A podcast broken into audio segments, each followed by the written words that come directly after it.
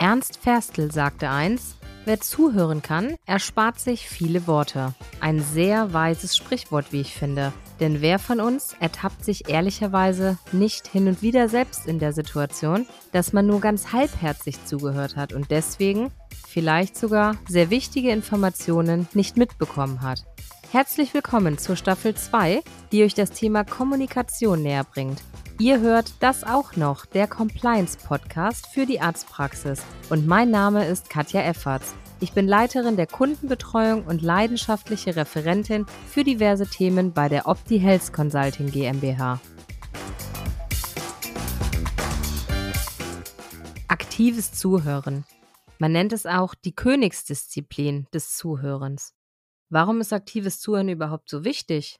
Jeder Mensch, der sich mit uns unterhält, verdient natürlich die Wertschätzung, dass wir intensiv, also aktiv zuhören. Aber schaffen wir das auch wirklich immer? Gehen wir gedanklich doch einfach mal zusammen in die Praxis und stellen uns ein Patientengespräch vor. Aktives Zuhören ist enorm wichtig, um im Gespräch auf die individuellen Bedürfnisse des Patienten eingehen zu können und um seine eventuellen Sorgen und Ängste zu verstehen. Beim aktiven Zuhören kommt es darauf an, dass wir uns als Empfänger genau auf den Inhalt unseres Gesprächspartners, den Inhalt des Gesagten konzentrieren. Wir formulieren dabei die Aussage des Senders nochmal, also die des Patienten in unserem Beispiel, und zwar mit eigenen Worten. Wir wiederholen nicht einfach nur das Gesprochene, sondern wir formulieren es nochmal selber, um dann eben auch erkennen zu können, ob wir den Inhalt richtig verstanden haben. In diesen Fällen kann ich wunderbar auch mit einer geschlossenen Frage arbeiten. Habe ich Sie richtig verstanden, das? Sind Sie wirklich der Meinung, dass? Ne, das heißt, hier kann ich eine Frage, eine geschlossene Frage anwenden, wiederhole damit den Inhalt, was mein Patient in unserem Gespräch gesagt hat und hole mir aber nochmal sein Okay, sein Ja ab, ob ich das wirklich richtig verstanden habe. Ein großer Unterschied beim wirklich aktiven Zuhören ist es dann, dass wir zusätzlich versuchen, die Gefühle unseres Gegenübers zu spiegeln. Wir probieren also, die vermittelten Emotionen in Worte zu fassen, wie zum Beispiel, ich sehe Ihnen an, wie sehr Sie die bevorstehende Behandlung belastet. Oder ein weiteres Beispiel, ich merke förmlich, wie groß ihre Angst vor der anstehenden Behandlung ist. Das bedeutet, wir nehmen in dem Gespräch, weil wir uns auf dieses Gespräch ja komplett einlassen, nehmen wir wahr, wie sehr unserem Patienten die anstehende Behandlung Angst einjagt, wie sehr bedrückt er ist. Und das fasse ich entsprechend in Worte. Das heißt, das ist eine extremst wertschätzende Maßnahme, weil der Patient natürlich in diesem Moment merkt, dass nicht nur der Inhalt, nicht nur das gesprochene Wort transportiert wurde, sondern eben auch das Gefühl, das, was ihn belastet, das, was ihn Angst macht. Und darauf wird eben Rücksicht genommen, darauf wird eingegangen, auch wenn wir gerade keine Lösung dafür parat haben oder auch wenn wir dem Patienten die Angst jetzt gerade nicht nehmen können. Das steht gar nicht im Vordergrund, sondern im Vordergrund steht tatsächlich die wertschätzende Maßnahme, dass ich dem Patienten einfach signalisiere, dass seine vermittelten Gefühle auch genauso bei mir angekommen sind. Das Thema Nachfragen spielt ebenfalls eine sehr, sehr große Rolle beim aktiven Zuhören. Damit die Aussage des Patienten klarer wird und vor allem auch um Missverständnisse zu vermeiden, ist es wirklich unsere Aufgabe, in unklaren Situationen einfach nachzufragen. Das heißt, wenn uns irgendetwas nicht klar ist, wenn die Aussage nicht klar genug formuliert ist, wenn vielleicht Interpretationsspielraum in dieser Aussage steckt. Vielleicht fehlt ein Teil der Informationen. Jeder von uns kennt aufgeregte Patienten, die denken vielleicht den ersten Teil des Satzes und äußern dann erst den zweiten Teil. Das heißt, diesen ersten Teil müssen wir uns selber zusammenreimen. Der kann aber ja völlig anders verlaufen als das, was der Patient eigentlich damit aussagen wollte. Deswegen ist es wichtig, nachzufragen. Zum aktiven Zuhören gehört also auch wirklich das aktive Nachfragen, um hier wirklich Missverständnisse zu vermeiden, um von derselben Situation auszugehen, um zu wissen, wir bewegen uns auch entsprechend in dieselbe Richtung. Am Ende des Gesprächs ist es dann wichtig, alle Informationen von unserem Patienten, das heißt vom Sender, nochmal kurz zusammenzufassen. Das heißt, wir finden wirklich einen Abschluss des Gesprächs, fassen diese Informationen nochmal zusammen, ergänzen bei Bedarf noch. Ne, wir können also auch mit Sätzen nochmal ergänzen, dass wir sagen so, ne, und wie wir dann beim Nachfragen noch herausgefunden haben, das und das und das ist entsprechend auch noch wichtig, so dass wir hier wirklich ja zu einem runden Gesprächsabschluss sozusagen auch kommen. Dieses Vorgehen des aktiven Zuhörens ist ein wahnsinnig wichtiges Instrument und fördert einen verständnisvollen Dialog. Dieser verständnisvolle Dialog war jetzt in unserem Beispiel ein Patientengespräch. Es gibt aber ganz, ganz viele weitere Situationen, die ihr euch vorstellen könnt, wo verständnisvolle Gespräche, verständnisvolle Dialoge enormst wichtig sind.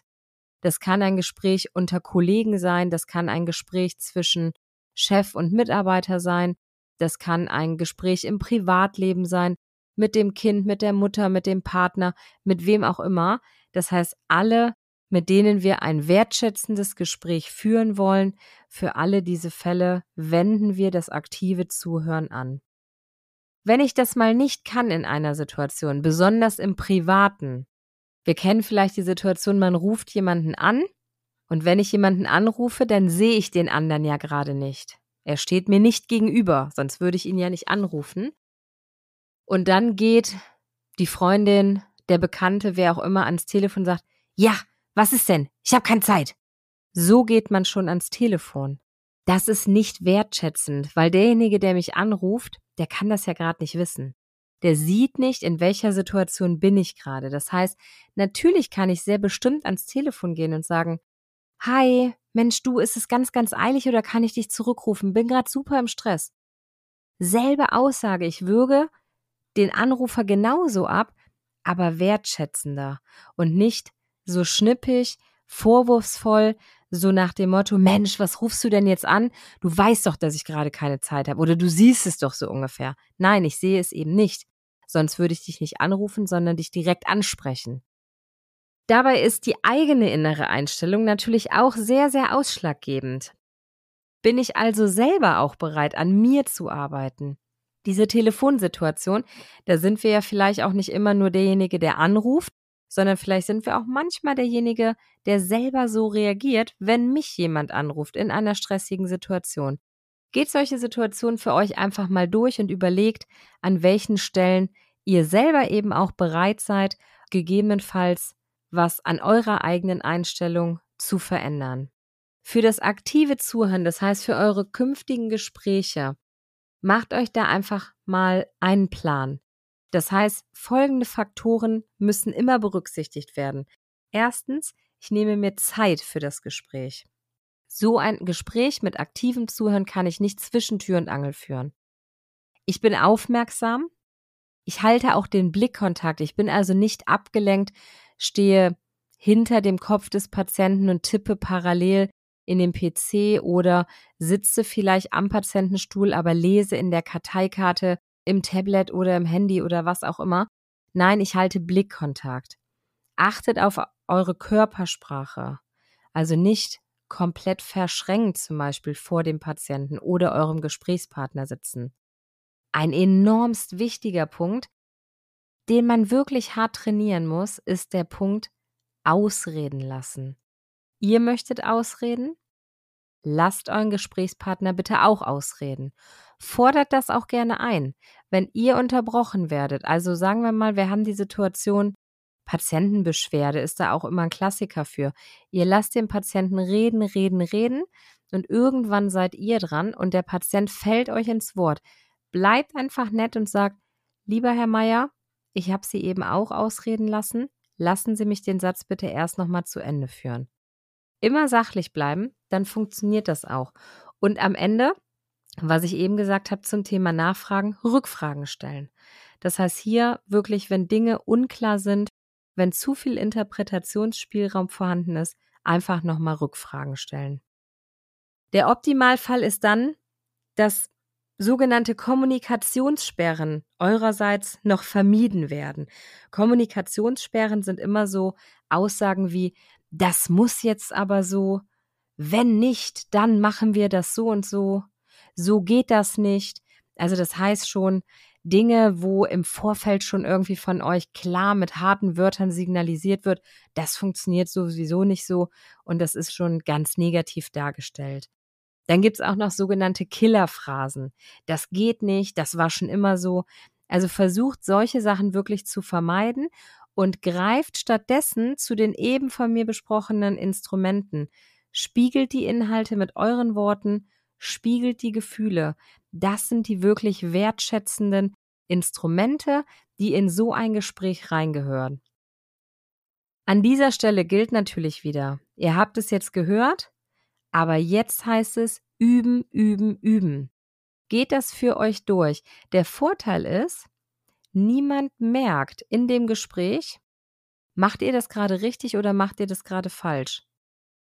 Lasst euch aktiv auf dieses Gespräch ein und je öfter ihr das macht und je mehr es euch bewusst wird, desto schneller bekommt ihr in diesem Bereich Routine und ihr denkt nachher auch gar nicht mehr aktiv darüber nach. Ihr hört einfach nur noch aktiv zu.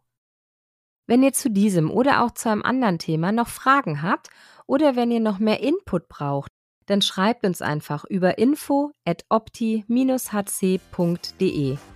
Abonniert diesen Podcast, um weiterhin und regelmäßig tolle Tipps von uns zu bekommen. Lasst uns gerne ein Like da, schreibt eine Rezension, gebt eine Bewertung ab. Wir freuen uns wirklich über alles, was von euch kommt. Vielen, vielen Dank fürs Zuhören. Bis zum nächsten Mal. Ciao und tschüss, eure Katja Efferts.